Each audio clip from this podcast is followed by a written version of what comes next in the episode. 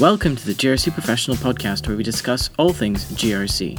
The important thing is that Hong Kong has just not been hit only by the pandemic, but prior that you have the US-China trade war, Yep. and then internally you have the social unrest.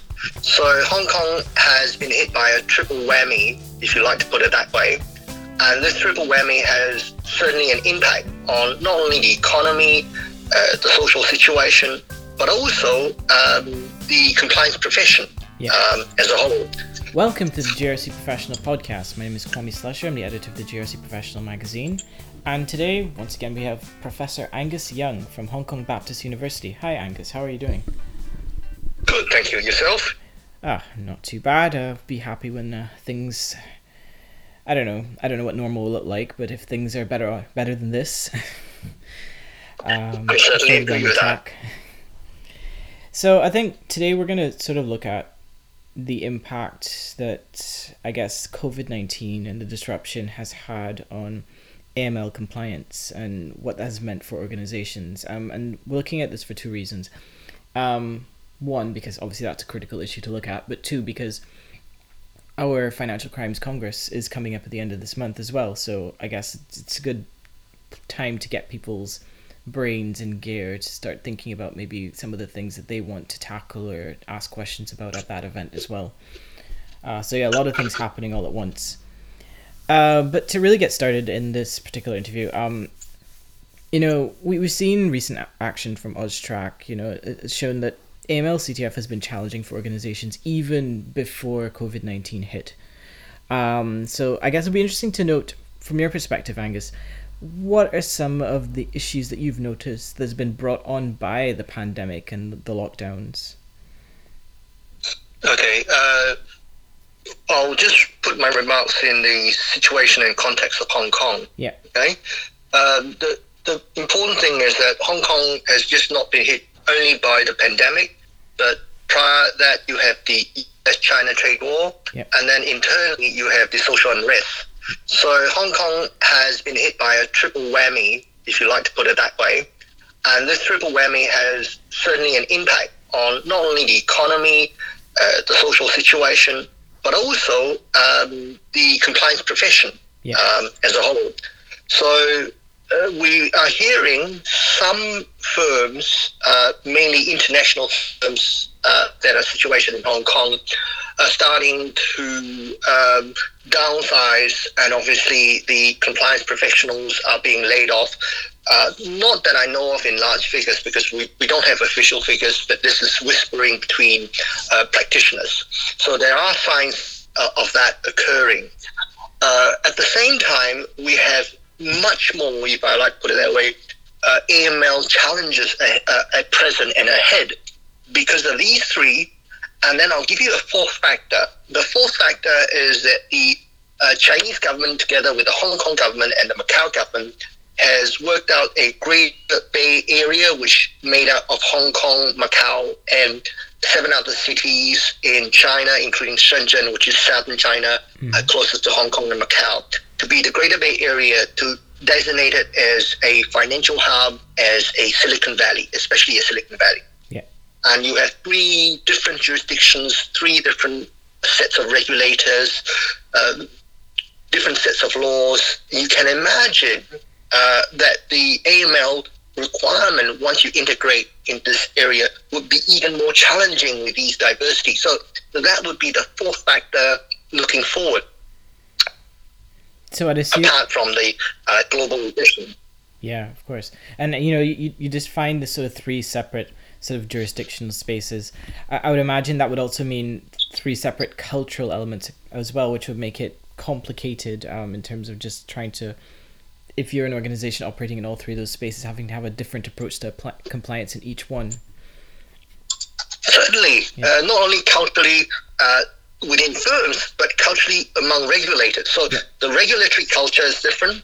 Uh, the firm's culture is different, and the jurisdiction's own, uh, you know, uh, set up cultural uh, practices in terms of how they do business is also different. So the way Macau does business is way different from Hong Kong, even though uh, you know they, have been relatively uh, open uh, for last hundred years because of colonialization as a free port. But even between that, Macau and Hong Kong is very different in the way they do business, uh, and the regulators are way, way different. Uh, in part because you know uh, Macau had the import of the Portuguese kind of regulatory culture, and Hong Kong with the English, and then the Chinese with a, a different, uh, ongoing changing culture. Uh, you can see the clash there. Right, excellent. And another thing that you mentioned, which of course we particularly interesting of our listeners is that you know you said there are no official figures here, but talking about those major HK firms um, that might be downsizing in their compliance, um, I, I, guess could it be? And of course, I know it's all speculative, um, but could it be that there is still a sense of an opposition between business and compliance, still seeing compliance as the policeman as opposed to enabler? Uh, yes and no. Yes, in the sense that uh, the staff in general would look at compliance officers as I told my students. Uh, I said, if you're in compliance in the company and you're a popular person, I guess you're not doing a job because uh, your job is not going to be popular, uh, not only internally policing, but telling off staff. Uh, that That's the, the major issue. And of course, I've also highlighted in the past that uh, there's a cultural problem as well with Chinese firms, uh, financial service firms in Hong Kong in particular, uh, would have a okay, we have a problem now. Can I put more money and resources to solve the problem? Whereas the compliance professionals say it's not just about money; it's about changing certain behavioral things. And the Chinese says, can I buy this or do that, and just to solve the problem just by throwing money at the problem. Yeah. And so we, we have that ongoing tension going on there. So I guess it, it, it's still a long way to go uh, where they could see it as an enabler. Uh, so far, it's more of a, okay, it's something they have to do. They have to hire these people. Otherwise, you know, the regulator's going to get on them. So that has still been the attitude so far, I know. However, there are a few changing attitudes. There are some but unfortunately, not as major as it is. Uh, and I think you mentioned, um, and I, I, could have misheard you here, but you said international firms as well. So I would imagine it's not just the, the Chinese companies that were um, what. Um, were, oh yeah, the, the, international firms are excellent. So the, the international firms, especially being branches, they're, they're excellent in terms of that. Yeah. But I was told by practitioners that they tend to, to service um, issues that are AML requirements in the US, in Europe, in the UK, which is different from the local ah, one. So yes, the, right. the, local uh, compliance professionals seem to be need to answer questions about the foreign jurisdictions concerns rather than the, the concerns in Hong Kong. Not, not it doesn't mean that it's not important, but it seems that it would include uh, those of the foreign jurisdictions concerns. So I guess it's a tale of two cities, if you like to put it that way. Yeah. That you have the contrasting uh, Hong, uh, Chinese ones with, with one, the international firms another, and then the smaller amount of local Hong Kong firms uh, with perhaps in between both worlds. Right, of course. Uh, well, so if we can move on a bit, I guess. Uh, so obviously you've set out a whole uh, swathe of issues um, in the first question, and I guess with the COVID 19 and that bit of disruption. Um, and obviously, that's not the only issue, um, as you pointed out. But I mean, what do you think was going to happen moving forward as we move into this sort of recovery phase? I mean, what are going to be some of the lingering issues? I mean, apart from obvious, the the obvious political tensions. I guess would be coming to terms with um, the demands externally and the internal uh, developments of Hong Kong. So there, there, are two ways to look at developments of Hong Kong. One would be more integration in China because the Greater Bay Area project that seems to be uh, going to be a major uh, a player in terms of reviving Hong Kong's economy. And then you have the uh, external, uh, more hostile environment with the fears of the U.S. Uh, removing Hong Kong as a you know favorite trading status or privileged status uh, complicating things, um, and therefore in AML, in a way, uh, increases the work of AML. But on the hand, uh, navigating between you know the Chinese integration and you know the the way that the West looks at Hong Kong being a conduit of China, uh, being more close to China, meaning that it, they'll draw a, a, line with Hong Kong, uh, uh, more less of an international city towards a more Chinese city.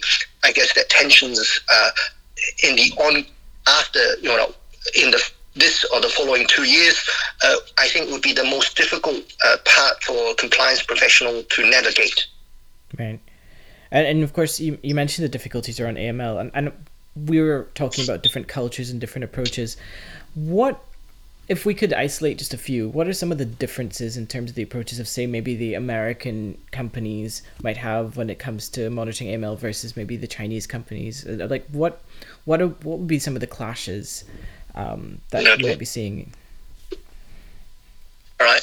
Uh, for the Chinese, um, the aspects between what is law and policy and regulations and administrative uh, uh, uh practices uh, are blurred.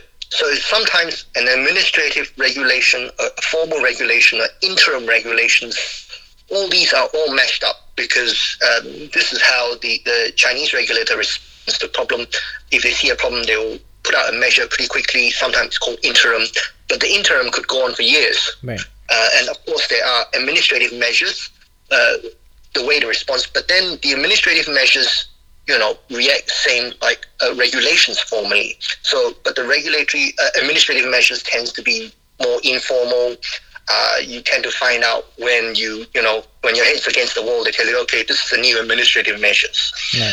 And with that diversity, plus uh, the Chinese uh, regulators themselves, uh, practitioners in Hong Kong will tell me the same thing that uh, it depends on which city you deal with, which branch within the same regulators you deal with, and which individual you deal with, because the interpretations of the measures, the regulations, the policies, and the laws maybe vary a little bit because they're looking at context. And those individuals, some are more bureaucratic, see it as a more narrow focus. Some with a more progressive mind would see, okay, this is a business operational issue that they, they would see it from that perspective. So I guess that uh, would be a real uh, a big headache for uh, uh the uh, AML professionals. And not to mention that AML law in China is quite different in the sense that for instance, uh, in terms of know your own customers, know your customers, they look at it as identifying your customers. So the FATF uh, report recently in China highlighted them, and they've tried to change that. But whatever the Chinese are changing, it's still not quite know your customer. So it's more like they like to look at it as identifying your customer, and they don't tend to look at unexplained wealth as a major issue. So even between the borderlines, these uh, will continue to be uh, problems and, and friction between the two. And the compliance professions, which have to uh, meet up with the Hong Kong regulation and then as well as the Chinese uh, types of administrative measures, policy slash law, uh, will find it very difficult to do between the two, especially with money moving back and forth borders. So when you speak of unexplained wealth, are, are referring to the fact that they're not really looking too deeply into who the ultimate beneficial hold um, owner is? Yeah, in particular, especially if it's a business account. Yeah. If it's a business account when, you know, the, the Chinese banks would have a long-standing business account, and there has been obviously uh, investigations in Europe about Chinese banks branches where the Chinese companies in Europe uh, suddenly channeling large amount of money back and forth to the Chinese headquarters, to the Chinese branches. You know, that thing, um, it, it was not caught up by the Chinese branch overseas and therefore there was some investigation, and that was a couple of years ago, quite recent, but a couple of years ago, uh, that that problem. So that problem still more or less persists in some instances because uh, given the economic situation in China, COVID 19, and even before COVID 19, the US trade tensions, uh, that meant that the large corporations in China uh, tend to move their money back and forth to ensure there's enough liquidity uh, to keep you know businesses running and so forth. And of course, between the, the headquarters and the many many subsidiaries and affiliated businesses, so that the banks in China tend not to pick that up because they say this is a, a within the holding group within the company. Uh, they are probably moving money back forth. But then the Europeans would see, hey, but because they have branches overseas and they're taking money from overseas and moving back to headquarters and back and forth, mm. uh, is there any laundering process? How come the amount was suddenly so large, yeah. unexplained, and yet the banks didn't pick it up in uh, the Chinese branches in overseas didn't pick it up? Right, right. Uh, so I guess that's it's. I guess it's definitely then a bit of a challenge then if you are an international company and you are then as you, you mentioned how international companies tend to look a lot at their own regulations from their own jurisdictions as well as the chinese one. But if you have all these different levels of interpretation some being more bureaucratic some being more progressive as you say that would be really hard to comply and know that you are doing what the regulator expects. Yes and of course the, the hong kong practitioners in particular, the financial services, some of them are actually uh, licensed under the manager in charge programs where uh, they have to register their name more like, you know, BEAR and FAR yeah. in, in Australia, quite similar in some aspects. And so these professionals in AML will be sweating by saying, am I going to lose my license if I do that? Am I going to lose my license if I do this? So they're, they're caught between a hard place and a rock. And at the same time, I was told that many companies are buying some uh, softwares on AML provided by many providers. Mm. And yet, uh, what I was hearing back is that these softwares are still problematic. There many teething problems. They're not catching up with the trend trends of changes. Some of the software are not, you know, updated that quickly in terms of changes in regulations and policies, and some of the policies and regulations not captured. So uh, the AML professionals have to go in there and then manually check what the, the software have missed out. So I guess uh, the work is more complicated. Yep. But at the same time, when a company buys the software, they think they could cut down the number of people overseeing the AML compliance. So again, uh, the, uh, you know, there's there's another level of tensions there uh, for AML professionals in Hong Kong. But uh, on the other hand, uh, I see there's some level of positive going on because the level of complications there, the level of professionalism and sophisticatedness is required of an AML professional in Hong Kong increases as a result of that. Right. So I guess that's a good thing to see in terms of more expertise. But then they would have to deal with all these arrays of, of possible tensions and problems emerging, uh, things they could see in the horizon, and even black swan events they can't foresee. Well, and I guess that's really good news because I know we've spoken in the past about the the way that compliance has been viewed and the compliance training has been viewed in the past and there have definitely been some challenges. So i guess it's good to hear that at least in some area there's this increasing level of professionalization. Um, I, i'm interested in what you said about the software and i guess the reg tech side of things. I mean in could it could it be that maybe some organizations might be looking at the regulatory technology as a replacement for compliance professional? Certainly, uh, they're looking at it in a sense that not hiring more compliance professionals and using more of the software so the existing staff could oversee it. And of course, if they downsize, the international firms downsize in Hong Kong, yeah. they would put, you know, perhaps more likely to put more reliance on e software uh, with a few smaller or, or, or, you know group of AML professionals overseeing the issue. So uh, I guess there will be more reliance. The company was thinking that buying the software would solve the problems, but on the ground level, it just gives the professionals a, a bit more work and, and, more concerns to look at. So I, I guess it's going on two ends. Yeah. So they're thinking on cost savings, but yet it's just increasing the work of uh, the people actually doing it. So one of the things, uh, speaking from an Australian context, that we've seen is that the RegTechs have made a great effort to sort of collaborate and work along with the regulators, and I think it's it's an effort to make sure that they're sort of on par with what the regulators are expecting to see, so they can help organizations comply with their obligations. Is there that kind of relationship in Hong Kong? Are the regulators attempting to, I mean, the RegTechs attempting to reach out to the regulators um, to sort of make sure that they can keep up with the emerging trends? Yes, I think they, they are. And in particular in Hong Kong, there's a huge push towards fintech, smart city yep. uh, related things because one, is part of the Greater Bay Area Plan. The other thing is that it's seen as the one of the uh, uh, maybe bullet, silver bullet, or whatever to solve the post-COVID uh, depression or economic recession of Hong Kong. Yep. So they're moving a lot more in that direction. They're, they're offering uh, any fintech professionals uh, special visas for residency directly. Um, and they try to attract talents around the world on fintech to come to Hong Kong. And of course, universities uh, have now have fintech uh, out of the degree or an entire masters of fintech um, being set up. So there's a lot of push on that. But and but the same time is that the, the practitioners actually think that once you have fintech and you have regtech together embedded into fintech, that would solve the AML uh, uh, problem, and you need less people to work on it physically. Mm. Uh, that I think is they're not thinking in the right direction because they think that once I put it in the technology everything will be solved, um, and I would be seeing the problem. And my thinking is just the opposite. Once you put the technology in, you not only have to catch up on certain technology gaps, you also have to catch up because the number of transactions is so much.